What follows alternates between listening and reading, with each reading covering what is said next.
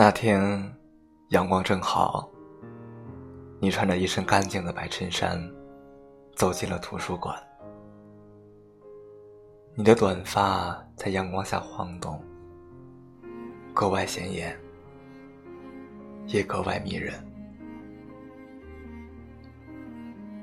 你坐在靠墙的位置，安安静静地看着手里的书本。2个小时过去了，都没有走神，可我却看你看得出神。还记得那个当年让你怦然心动的人吗？傍晚，我和朋友路过夜市的时候，买了一袋子青桔。我觉得那青桔的颜色好好看，就像我当时对你青涩的情感，酸酸的，却充满无限期待。回到图书馆，我发现你还坐在那个角落，那么安静，那么认真。于是我做了一个大胆的决定，送你一个青桔。我在青桔上画了卖萌的表情，准备等你离开图书馆，立刻追出去，把青桔送给你。你不会知道，等你离开图书馆的那几个小时，我有多难熬。坐立不安的我捧着书本，却一句话都看不进去。因为害羞，我满脸涨得通红。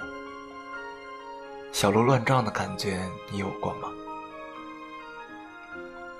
是不是也有一个人让你这样心动？好在你并没有让我等很久，8点1刻，你准时从椅子上站起来，拿着水杯走出了图书馆。我知道这是我最好的时机，只要我追出去，把青桔放到你手里，我的任务就完成了。可是坐在座位上的我却吓得腿软，眼看你就要走远了，我却迟迟未动。不过有时候缘分就是那么奇妙，当我以为这个青桔就要烂在我手里的时候，没想到走到半路的你又折了回来。看着拿着水杯的你走到饮水机前拿水，我心想，这是我最后的机会了。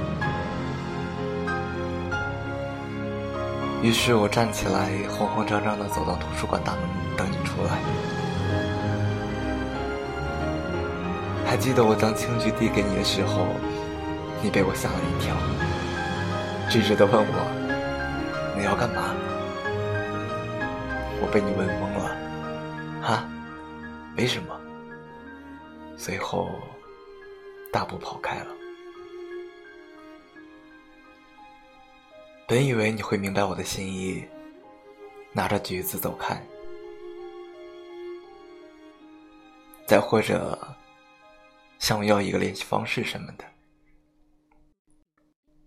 没想到你问我的问题竟然这么直接，这么让人措手不及。可送你橘子的我想干嘛又能干嘛？虽然很嫌弃你处理问题的方式，可是我就是喜欢这样简单认真的你，虽木讷但是认真。事后还是朋友帮我要来你的联系方式，我们有过一段时间的暧昧时期。可惜的是，那不足以成为爱情。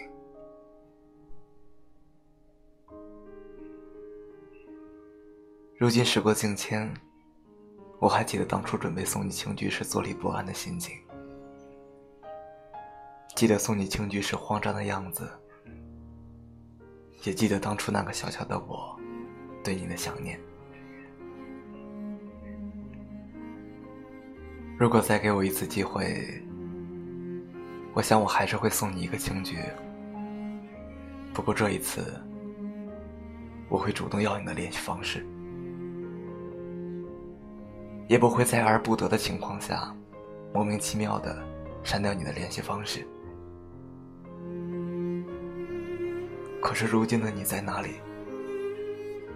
你过得好吗？还记得我吗？